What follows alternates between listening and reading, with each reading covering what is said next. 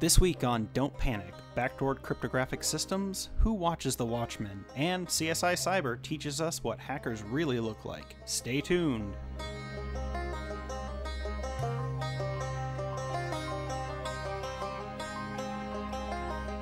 Welcome, everybody, to Don't Panic, the podcast from Palo Alto Network's Threat Intelligence Team, Unit 42.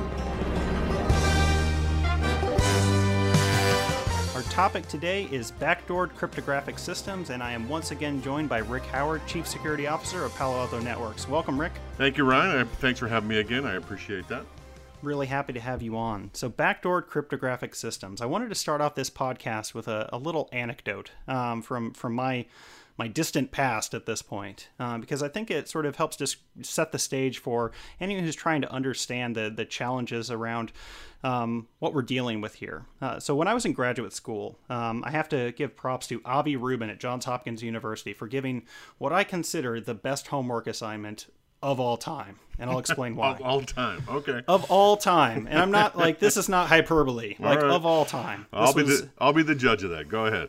so this was a, a multi-week project. It was a group project, which generally, you know, these can go a little bit awry in college, but this one was excellent. And here was the project. We had to cheat at poker. Oh, Okay. Awesome. So cheat at poker, not physical poker with cards, but v- digital poker, so video poker basically. Okay. So if you're wondering how a, a video poker system works, generally we, we you need to have a, a random deck of cards. You've got to have that uh, in the real world, and we get to that by shuffling cards together. But in the digital world, we don't have you know physical fingers that we can shuffle our cards together with. So instead, uh, poker systems, uh, computer poker systems, use uh, random number generators. So basically, a big long stream of random numbers, which result in what we'd call a card stream. So a stream of cards, which act just like a deck of cards, are going to be coming out um, one card after another. And you've got to have that randomized so that someone couldn't predict uh, what the next card is going to be, because if they could, they could cheat at poker. So Right. that's the stage of that. Here um, the, came the assignment. The assignment was to create a random number generator, which was uh, modified in some way that would allow you, the person who knows about it, to predict what cards were going to come next and cheat at poker. Two, it had to be done in a way that someone who is looking at the cards coming out wouldn't be able to realize what's happening. They wouldn't ha- be able to realize that you could cheat. It had to look like it was random. Yep, had to look like it was random. You couldn't just, you know, always have the exact same cards because that's not going to be very interesting. Okay. Uh, and and three, another one of the teams who was also doing this project was going to get a look at your source code, and if they could cheat with your video poker, then you were going to lose points. Okay, Oh. so this is the structure. Oh, so you, wait, now I get this right. So you have to write code that looks legitimate to a, a code review. Oh my goodness. Yes, That's and then we also got to review another team's code. If we could cheat with their um, with their poker program, uh, then we got more points. So this was how this worked out. So just uh, let's think about how this is going to work. Um, we've got to take our pseudo random number generator and cripple it in some way so that the data coming out isn't actually random. So pseudo random number generators for for the people who aren't crypto experts, and I certainly am not a crypto expert, but I play one on the radio sometimes. uh, they they produce random numbers, but they they gen- they take an input of some kind. So an input, something like a key, uh, an initial vector, basically that says with this initial value that's coming in, I'm always going to generate the same random values. So I'm going to always generate the same information that comes out continuously, as long as I have the same input. And this is this is the basis for pretty much all cryptography, all all digital cryptography throughout the entire world. Uh, and this is what is the same sort of input for our um, our random number generator working in the poker program. So I'll explain what we did in our project because I think it's, it's helpful for people to, to understand.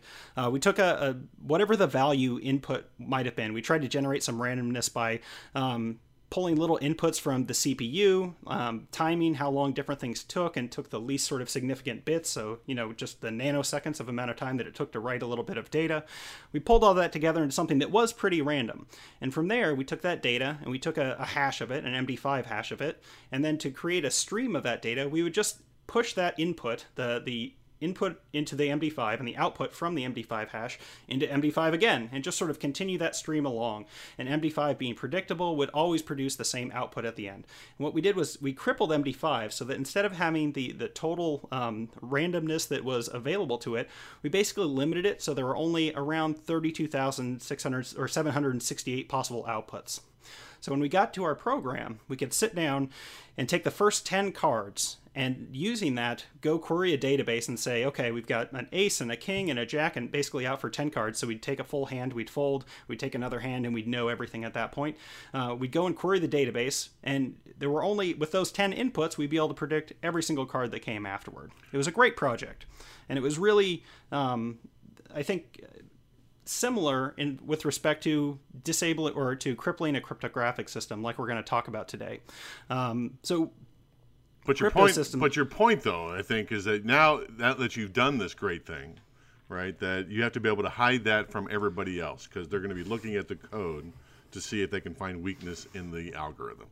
Exactly. So you need to do it in a way that isn't obvious, um, both in the code and also in the output. Because if people are frequently getting, you know, the same keys that are coming out, or in our case, the same cards that are coming out, they're, they're going to know that something has gone awry. And if someone can audit your code and see that, you know, maybe you just put in uh, some sort of simple code that says only allow for these 30,000 possible outputs, it wouldn't work either. So in our case, uh, we actually modified the MD5 library that was included with our software so that it didn't work quite as well as the normal MD5. Um, although I will admit, the other team did discover what we had done in our project, and, and that, I, I com- uh, that's the had. rub, right? Isn't that the rub? Okay, they so. did, and that's uh that's the challenge that um, surveillance organizations have as well. Uh, so if we bring this to the crypto world, we can talk about um, the NSA and, and different activities that they've conducted to try and get control over cryptographic protocols. So the reason well, they might want to do this. Um, well, I mean, um, let's first, Brian, let's just ahead. back up because what's happened in the news the last couple of weeks, right?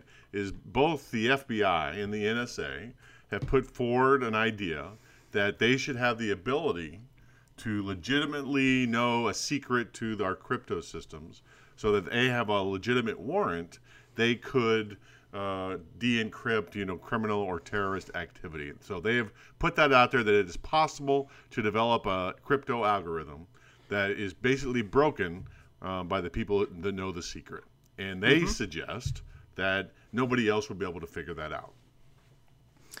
Yes, and that is an open question. Um, when it comes to if generally when we're building a cryptographic protocol, we're trying to make it as secure as possible so that there aren't any flaws.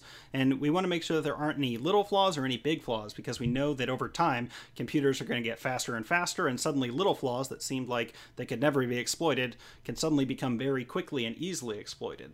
So, what kind of changes could be made to a cryptographic protocol that would allow um, someone who knows a secret, um, one of the inputs to the protocol, to, to decrypt the traffic that no one else can ever discover. That's really a difficult thing to do and a difficult thing to trust that it, that it won't be abused by, by someone who gets access to that secret. And a lot of people think that that's not possible to do. I mean, some of the best crypto people uh, in, on the planet are challenged the NSA and the FBI that, that you cannot devise a program that does that. I mean, guys like Bruce Schneier, um, uh, uh, Del- what's the guy's name?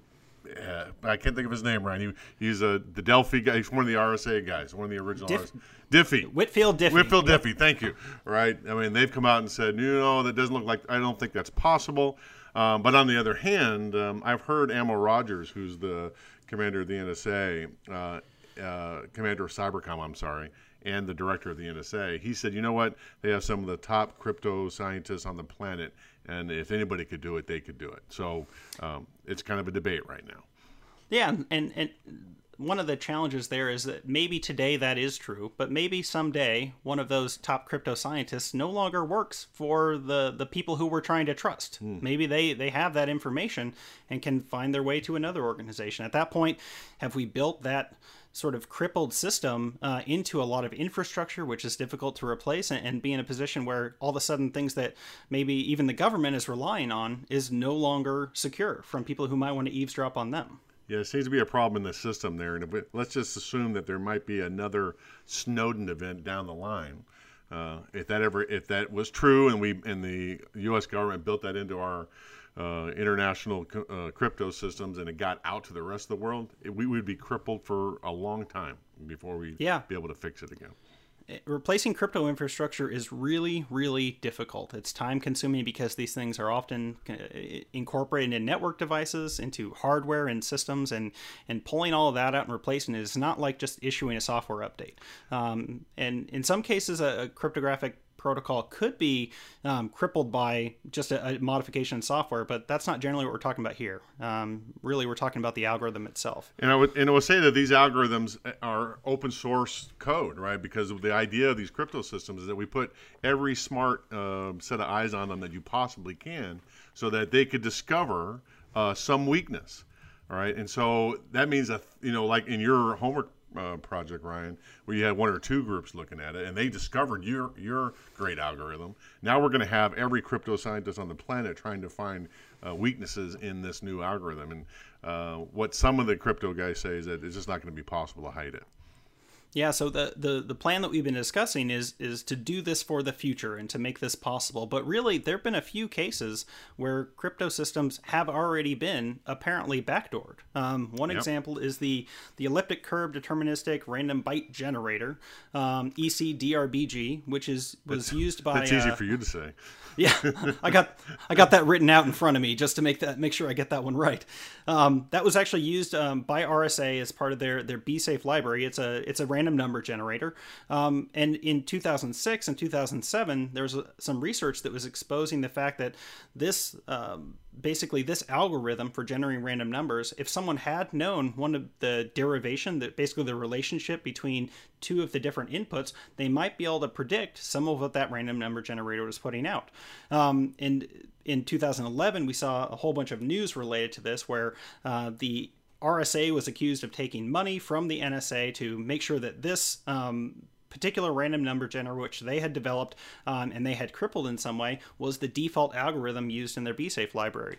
And uh, this the subsequent Snowden leaks really sort of confirmed that that was actually going on. Not necessarily that money had exchanged hands, but that was a project that NSA had undertaken to really limit the effectiveness of these protocols. Well, the conspiracy nuts on the planet have all have all said forever that the NSA knew backdoor to key crypto stuff.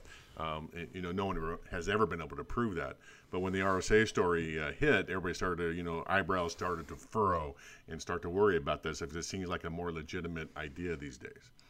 Yeah, and so last year we had the Heartbleed vulnerability come out, yeah. and Heartbleed was a, a, vulnerability in OpenSSL, which allowed for certain types of information to, to leak out. And it wasn't a vulnerability that existed throughout the entire history of OpenSSL. It was introduced just a, a couple years earlier. Uh, and while most people agree this is probably an accidental um, occurrence, it, it's certainly possible that if someone wanted to make a modification to one of these libraries, in the same way, just a small source change, um, they might be able to cripple that cryptographic system as well. Um, and that can be done by a lot of different people for a lot of different purposes. Yeah, and you know, and so okay, so let's just say that it's possible to do it, all right? Or let's say that you know that probably the uh, the NSA is going to try to figure out how to do it and convince the rest of the world that they should be able to do it. And really, that's the question I would like to ask you, Ryan. Is that let's assume that it could be done, or at least that someone will, will claim that it could be done. Here's my question: Should we do it? Okay. So for me, from my perspective, creating a backdoor into crypto systems is simply too dangerous to allow it to happen, and, that's because uh, even if you even if we agree that the keys to that crypto um, are never going to leak out the, the person who can get through the back door it's only going to the people who we approved of that we can't say for sure how those people who we approved of that uh, in one year are going to use that backdoor in 10 years or 15 years. And cryptographic protocols stick around for a long time. They have a lot of staying powder eh, power and and and disabling them or making them weaker from the beginning is just simply too dangerous from my perspective. No, and I agree that there's a real large chance that it could break out and you know and be used by enemies of whoever you have, right? Uh, but I'll I'll go even further. Is it just as a matter of philosophy, just for uh, our own country, that I think it's a matter of uh, one of our rights that we should be able to have our own privacy and wherever we are, right? And if we give uh, law enforcement and the intelligence community willy nilly ability to break into our communication stream, even if they do have a warrant, I, have got I got a real issue with that. Um, it, it, it, would have to be laid out very clearly what the path was, uh, the approval path, and it'd have to be severe oversight because, uh, and right, you know, with our and what's happened in the news these past couple of years with the Snowden leaks and whatever, um, I don't have a lot of confidence that the government can handle that kind of operation.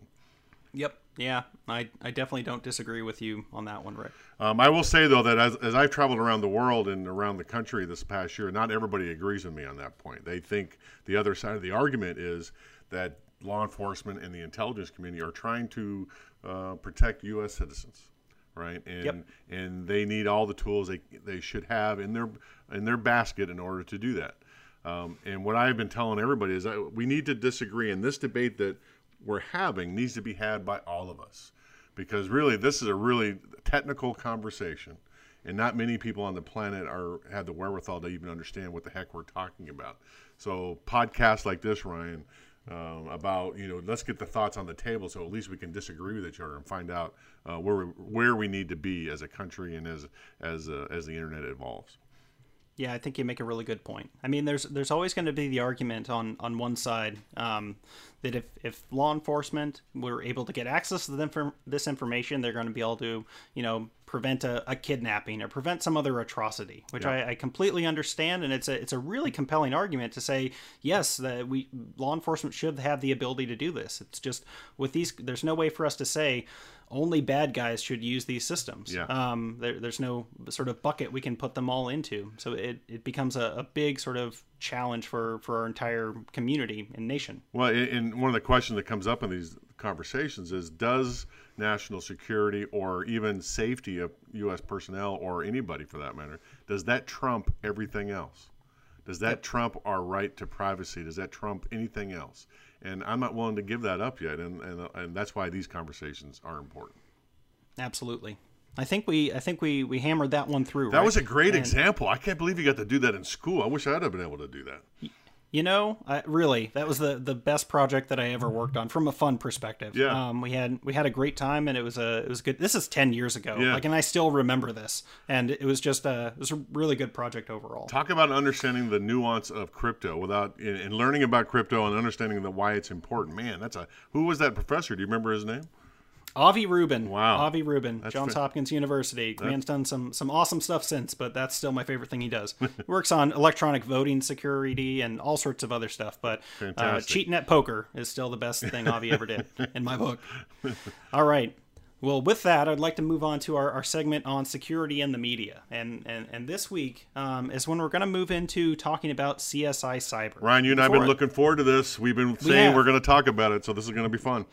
We have for sure. And before I really sort of go into to CSI Cyber specifically, I really wanted to sort of make the point so that people understand that this is not uh, sort of cybersecurity being part of, of crime shows and the media and being misrepresented necessarily is not new. So I want to play a couple clips for you guys really quick. Um, Here's goes the first one, just to sort of set the stage on things that have been happening for the last decade in, in, in crime shows. For weeks, I've been investigating the Cabby killer murders with a certain morbid fascination. This is in real time. I'll create a GUI interface using Visual Basic. See if I can track an IP address. Okay, so this one's a pretty famous clip. A lot of people have heard. I will create a GUI interface using Visual Basic to track the IP address. Man, okay, I this is wish I had that program. Man, it solved all my problems. this is from regular CSI, not CSI, not CSI Cyber or anything else. CSI, the regular version, and and from 2009. So so six years ago, this was uh, already happening in crime shows. So I wanna six give you years another ago, example. though. Visual Basic was sexy, but go ahead.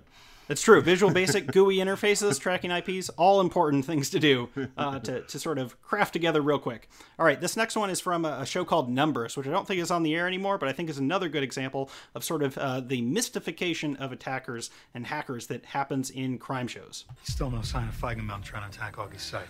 No. And Zal Feigenbaum is easily as good a hacker as Augie. Yeah, he's probably trying to decode the back door too. You know what? If he's not trying to hack Augie, I mean, what if he's trying to find him? IRC, Internet Relay Chat. It's how hackers talk when they don't want to be overheard. It's a pretty primitive chat program. Think of it like shipping channels in the ocean. You can't see them until a boat cuts through the water leading away. If two boats meet in the middle of the ocean to swap a load of illegal drugs, you have to catch them in real time. Otherwise, there's no evidence of the meeting left behind. No names, no accounts, no records of exchange. Well, how do they see each other? Online names. Okay, so what? We got the fist, and, and what's Augie's? Oozmeister. Okay, I'll set up an alarm to alert us if either name enters an IRC channel. And can we see what they're saying? In leet speak, Luckily, I speak Leet. Okay, so this was a description of IRC, something that probably many of our listeners have have used over time. Having it called sort of a primitive chat program um, might be a little bit offensive to people, but the the descriptions uh, of in this case of sort of talking about these two ships that are crossing and no one can can see them uh, except for the the moment that they they exchange their goods is just so incredibly out there. Uh, it's just a crazy description of something that for most of us is just another way of chatting, something that would be quite familiar really in a slightly different interface to nearly everybody on the planet. Ryan, you and I were numbers fans when it first came out, and we were kind of Yeah. we loved all the math and all that, and it makes you wonder if they didn't get the cyber right. I wonder how close they got to getting the math wrong too. And you know that, that that's something I'm going to talk a little bit about again when we go into CSI Cyber, uh, because uh, as someone who, us being experts in this field, this really looks strange to us, but to the public, this might be what they're accepting as normal. And, and Yeah, for me, that's a good when I see um, uh, somebody, you know, read a facial expression from somebody and say, "Ah, I know they're lying." I am not a psychologist. I can't read people's faces. Maybe that's actually true, and there's probably a psychologist sitting in the house next door to me who's going, "Oh, I hate this show. I can't believe they're showing this." exactly right. All right, I want to show. I want to show. Just play one more example, really quick. This one is from NCIS, um, which is a good, good crime show overall, but just some some ridiculous stuff coming through in this one. No way. I'm getting hacked. A port? No, no, this is major. They've already burned through the NCIS public firewall. Well, isolate the node and- and dump them on the other side of the router. I'm trying. It's moving too fast. Oh, this is not good. They're using our connection to the Infus database. Sever it. I can't. It's a point attack. He or she is only going after my machine. It's not possible. This is DoD level 9 encryption. It would take months to get built. What is that, video game? No, Tony, we're getting hacked. Take it in Abby's computer. The entire NCIS network is next. I can't stop him. Do something, McGee. I've, I've never seen code like this. Okay, so we've got a lot going on here. Um, just a continuous stream of buzzwords, basically popping out of the mouths of these two agents. One of which, or both of which, are supposed to be incredible experts experts when it comes to security, top of their game. But the craziest thing that happens in this scene is that at one point to stop the attacker from getting into their you can't actually see this because you guys are just listening but at the one point to stop them from getting into their system two people type on the same keyboard. Yeah, because that works. which like it, it's just a like anyone who's ever typed on a keyboard knows that that doesn't work right? Like you're not that's not going to be effective. And like what's really crazy the people who wrote the script for this probably typed it on a keyboard right and Yeah. had some idea that that's not something that would make any sense at all but goes right through national television All right, so, that- that, those are old examples, right? So Yes. here we are, the new show, CSI Cyber, gonna bring us to the modern world. It's gonna be exactly correct, and we're uh, and we're gonna everybody in the cyber world is gonna have a great time with this, right? That's what we're gonna do. Yes, definitely accurate. Didn't quite turn out that way. Didn't Uh, quite We're make it. three episodes in now, so we, we've had three episodes of CSI Cyber. Uh, the last one was just last night before this recording, so I, I have not seen the third one. Have However, these first two, um, in watching them, and I'll, I'll be honest here, my my feeling in watching these shows uh, or these two episodes was that if, if they'd removed cyber from the title, they could have just called this CSI, and I would not have known the difference. Yeah. And uh, the, in both cases, we got a whole bunch of people who are hackers.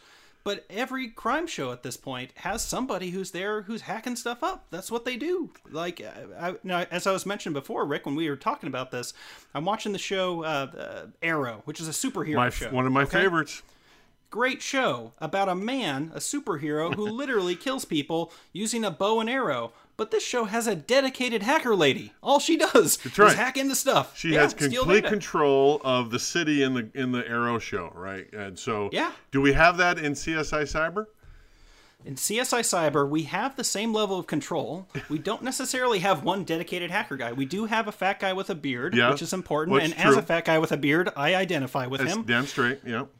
But we also have just the regular cops, you know? We've got James Van Der Beek in here. Um, and, and James Van Der Beek, for those of you who are around my age, uh, Dawson from Dawson's Creek, uh, who is uh, somehow in this show meant to be the tough guy. So he's the tough guy. Well, and let's back up even further, Ryan, because let's talk Sure. about the makeup of the team, all right? Because here's a show that's supposed to be about FBI solving cyber crimes, right?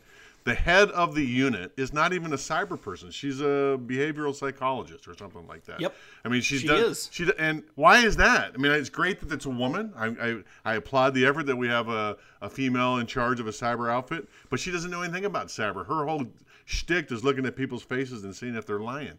Right. Yeah, so apparently the the uh, I guess the uh, motivation or the inspiration for the show uh, was a was an Irish woman named Avery Ryan, who's a real person, and she actually has uh, she considers herself what they call a cyber psychologist, and I, I hadn't heard this word until I was I was investigating the show, um, but psychologists who specifically focus on the cyber world, so you know Yeah. looking at Here's my problem with it. people and how they interact. There was there was a show that was dedicated to behavioral analysis of human faces. It was called Liar or something like that. Yes. You remember that? And that was a fantastic show. And the actor in that was ten times better than the lady that's in charge of this outfit. Right? So It was. And he That was a good show. Yeah, it was a good show. So okay, so the number one doesn't know anything about cyber. The number two guy is Van Der Beek or whatever his name is. Right? He doesn't know anything about cyber either. He's the muscle. Okay. Yep. When people are drowning, the cops that are standing around looking w- looking at the car in the water, uh, he drives up. Ten minutes later, drives in and saves the saves the Oh. the passenger. Right? Come on. And, and so he doesn't know anything about cyber. Right? And that was that was easily uh, from a show that I was really expecting to just be blown away by the bad cybersecurity in it.